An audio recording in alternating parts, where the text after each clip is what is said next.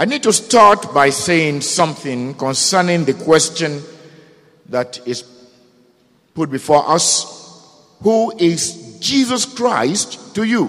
Who is Jesus to you? It is a question that I believe is direct to every individual. We don't need a chorus answer. It is a question that every one of us must answer by himself or herself. No parent can answer it for any child, and no child can answer that question for any parent. A household cannot just say, Oh, who is Jesus Christ to us? Because it may be clear that one person may not actually agree with you concerning the answer that will be given as a chorus answer. And I believe also that on the day Jesus Christ was asking his disciples, the disciples were met, were confronted with the most important issue they will ever face. They had spent time with Jesus, long time with Jesus for that matter. And the Lord God Almighty had made claims concerning, concerning his identity and authority.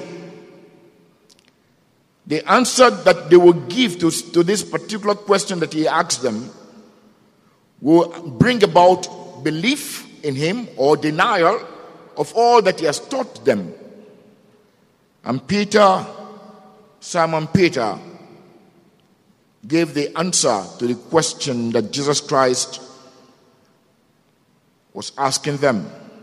He responded, Thou art the Christ, the Son of the living God.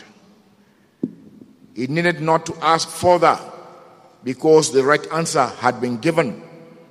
If Peter had actually answered wrongly, probably he would have turned to Andrew or to John or James. But the right answer had been given.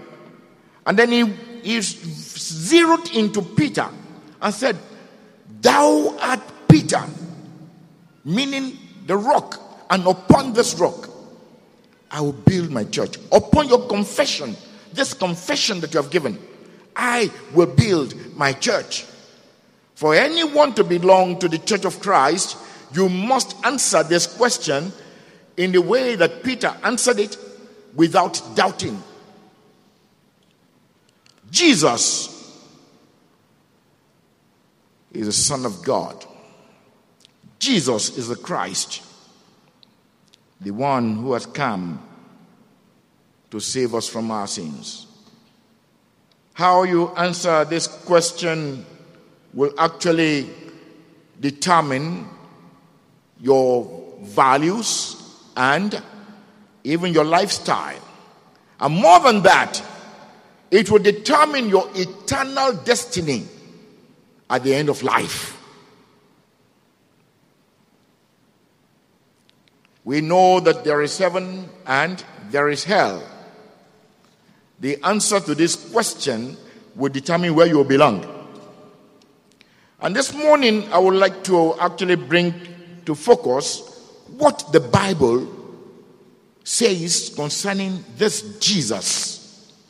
Now, I must confess to you that I'm not going to just dwell on historical matters, or should I say, uh, the writings that we have in the scriptures only. I will be saying this because I believe in what the Bible says. The Bible is the infallible word of God, and I believe every word that I'm going to tell you as to what the Bible says concerning Jesus. I will not speak as a scribe, I'm going to speak as a believer. I will not speak as a theologian, I will speak as a believer. I will not speak just as a pastor who should say uh, what the Bible says, but I will speak as one who believes every word that I'm going to say because I am saved by grace, by Jesus. He is my Lord, He is my Savior, He is my all. To Him I owe everything. The first thing that we need to look into is guess what? Jesus is God. Jesus is God. I didn't say Jesus is good. Jesus is God. Huh?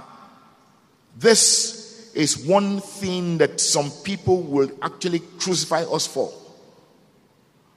To equate Jesus with God and say Jesus is God. That is blasphemy in the ears of some people. But it is true. And we proclaim it because it is true. He is God because, in the, in, in, in the true sense of it, Jesus Himself brought this about, making us to know that He is not trying to share equality with God. No, He's not trying to grab equality with God. He's not. He's only stating what is true. Some will settle for Jesus to be a wise man or a great prophet. And some will actually look and say that, oh no, look through the scriptures, you will see that Jesus must be a madman. But those of us who believe in him will go by his claims. And I say to you, as we turn to John, John 10, verse 30. John 10, verse 30. There he made a claim I and my Father are one. I and my Father are one. He claimed to be nothing less than God in hum- human flesh. And the Bible tells me also that indeed in him dwell all the glory of the Godhead. Everything about God can actually be found in him. No wonder we couldn't actually know how to place him fully God fully man. Let's see the pre- um, pre- prediction about this wonderful Jesus. Isaiah 9 6. Isaiah 9 6. Isaiah predicted and said, uh, Oh my, why is it? For unto us a child is born, unto us a son is given, and the government will be upon his shoulder and his name shall be called what? Wonderful. The next one. Let this let it ring. Let it ring. The third one. Mighty God. Everlasting Father. Prince of Peace. Mighty God. Before he was conceived. That actually has been shown us who this person will be. Mighty God Whoever will argue that, let them continue. I read somewhere in the scriptures concerning this wonderful Jesus, and I would like for us to read it together. It's found in the book of Mark, chapter 2, beginning from verse 5. Mark 2, from verse 5. When Jesus saw their faith, he said to the paralytic, Son, your sins are forgiven you. Then what happened? Verse 6. Oh, they're sleeping there. Are you sleeping? Okay. And some of the scribes sit, were sitting there and uh, reasoning in their hearts. Why does this man speak blasphemies like this? Who can forgive sin but who? God alone. God alone. But immediately when Jesus perceived in their spirit that they reasoned thus, within themselves. He said to them, Why do you reason about these things in your hearts? How did you know what actually were reasoning in heart, in their hearts? Because he was he's God. He's God. Huh? Then he said, Which is easier? To say to the paralytic, Your sins are forgiven you, or to say, Arise, take up your bed and work. But that you may know that the Son of Man has the power on earth to forgive sins. Huh? Who alone can forgive sins? He said to the paralytic, I say to you, arise, take up your bed, and go to your house. And what happened? Immediately, immediately he arose, took up his bed, and went out in the presence of all of them all so that all were amazed and glorified God, saying, We never saw anything like this. I'm not too sure that the scribes were one of them. I'm not too sure. Children of God, the Lord God Almighty came down to earth. In the book of Luke, chapter 1, verse 35, Angel Gabriel told Mary before she conceived, The Holy Spirit will come upon you, and the power of the Almighty will overshadow you. Wherefore, the Holy One who is to be born will be called Son, the Son of God. Jesus is God. Don't be afraid to claim it and say it. Secondly, Jesus is a Savior. Jesus is a Savior. It's not only the Savior of Africa, not only the Savior of those in America, the Savior of the world. Jesus came to seek and to save people who have run away from God. He has come to give his life a ransom for many. His name shall be called Jesus, for he will save his people from their sin. Matthew 1 21. Matthew 1 21. He will save his people from their sins. Many people assume that there are many paths to God, many ways to God. We say in our own um, tradition, there is not one way to the market. But when you're going to heaven, you're not going to the market. You are going home, not to the market. And one thing about it is that some people believe that every religion actually has a part playing whereby they have seen God reveal himself, and therefore uh, it's just like touching an elephant. Uh, you touch a part, you say this is what it is, and so on and so forth. God is not like that. Don't deceive yourself. The Lord Jesus Christ says, I am the way, the truth, and the life. I am.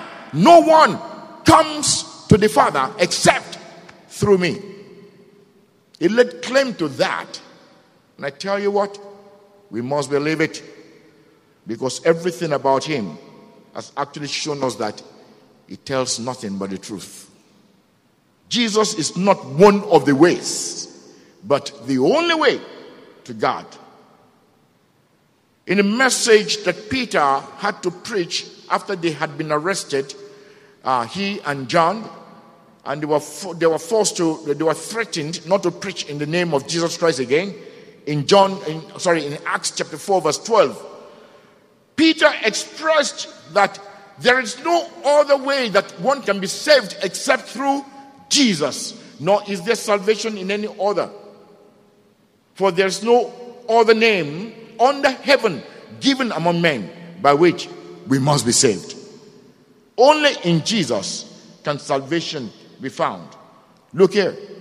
In John 3:16, the Lord said to Nicodemus and to every one of us, God so loved the world that he gave his only begotten son that whosoever whosoever that whosoever includes me whosoever will believe in him will not perish but have everlasting life only Jesus can save. Baptism cannot save. Lord's Supper, eating the Lord's Supper cannot save. You must come to the realization that you need Jesus in your life. You must come to the realization that Jesus Christ is the only way that you can actually go to see the Father in heaven. When you accept Him, you have accepted salvation. Thirdly, Jesus Christ is Lord. Jesus Christ is Lord. Jesus is the owner of our lives. He made everything seen and unseen. He owns and rules everything. He therefore deserves our absolute allegiance. He deserves our absolute obedience and worship. Confessing Jesus Christ as Lord means you are humbly submitting to his authority. In the book of Philippians, chapter 2, verses 10 and 11, the Bible says there, uh, and every knee must bow, every tongue confess that Jesus Christ, oh, sorry, every knee must bow uh, in those in heaven and those on earth and those under the earth, and every tongue should confess that Jesus is Lord to the glory of God the Father. Those who will not confess him here will confess him later. It may be too late. If Jesus Christ is your Lord, therefore, then you must make conscious effort to turn away from your sins and pursue holiness. Ordinary believing in certain historical facts will not save you. Satan and his demons believe in the existence of, of Jesus, but they don't love him and they will not willingly obey him. Only those who recognize him as their Lord will love and obey his commandments. You know what he told us in the book of John? If you love me, you will obey my commandments. If you love me,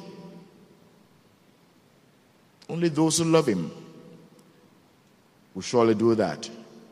You must acknowledge his lordship over you and submit to his authority. That must be the only goal in all aspects of our living, of our existence. We will sin, we will fall short, but hey, inasmuch as we are not doing this willfully, we can turn to Him in order for us to be forgiven. Jesus is Lord. And lastly, Jesus is judge. Jesus is judge. While some say that Jesus is only one of the major prophets and that God sent him to the world for a special purpose, but not entirely that everything about God is revealed through him, Ah, they may call him one of the prophets, one of the many prophets. They may even actually call him a good teacher. That's it. Ah, but one thing I know is that the major two religions in the world believe that only Jesus Christ is coming back to judge. Islam believes it. And I know that if you are a Christian, you believe it, and nothing will change your mind concerning that. He is the only one coming back. All those who reject Jesus as their Lord and Savior will one day will one day face him as their judge. Hmm.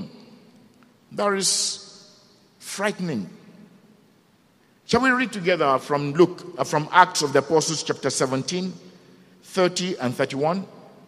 Acts 17, 30. Truly, these times of ignorance God overlooked, but now commands all men everywhere to repent, because he has appointed a day on which he will judge the world in righteousness by the man whom he has ordained.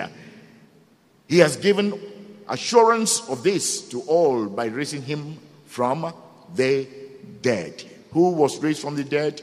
Jesus.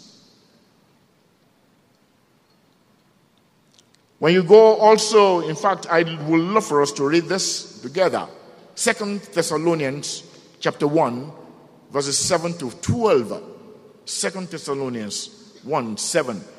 And to give you who are troubled rest with us when the Lord Jesus is revealed from heaven with his mighty angels in flaming fire, taking vengeance on those who do not know God and on those who do not obey the gospel of our Lord Jesus Christ. These shall be punished with everlasting destruction from the presence of the Lord and from the glory of his uh, of his what of his power. Uh-huh. When he comes in that in that day, to be glorified in his sins and to be admired among all those who believe, because a testimony among you uh, was believed. Therefore, we also pray always for you that our God will count you worthy of his calling and fulfill all the good pleasure of his goodness and the work of, his, of faith with power. Then, lastly, that the name of our Lord Jesus Christ may be glorified in you and you in him, according to the grace of our God and the Lord Jesus Christ. Children of God, turn to the book of Revelation and you'll see that indeed Jesus has given the warning. He has given us the warning. He's coming soon. He's coming soon. He's coming soon. To do what? To be born in the manger? No. To die again? No. To judge the world. And I love this passage. I always quote it in any um, funeral service. Revelation 22, beginning from verse 11. I love to quote it because indeed the, the saying is frightening and it's true. He who is unjust, let him do what? Let him be unjust still. Who is filthy, let him be what? Filthy still. I will not in any way persuade you otherwise. So, huh? continue, continue. But he who is uh, righteous, let him be righteous still. And he who is holy, let him be holy still. Then he says, Huh? Verse 12. And behold, I'm coming quickly, and my reward is with me to give to everyone according to his work. Verse 13. I am the Alpha and the Omega, the beginning and the end, the first and the last. Oh, children of God, your Christmas is empty celebration without holding this wonderful truth in your heart, believing it, and really thanking God for it. After knowing some of these facts, how do you respond? The inescapable uh, question must be answered by every one of us Who is Jesus to you? Your rejection of Him as your Lord and Savior does not in any way reduce Him from who He is. And as a song that we used to sing, uh, sweet, sweet, there's a sweet, sweet spirit in this place. A part of it says, You are the one who will profit when you say, I am going to walk with Jesus all the way. You are the one to profit when you say, I'm going to walk with Jesus all the way. Jesus, same yesterday, today, and forever. Let's bow our heads in prayer, please.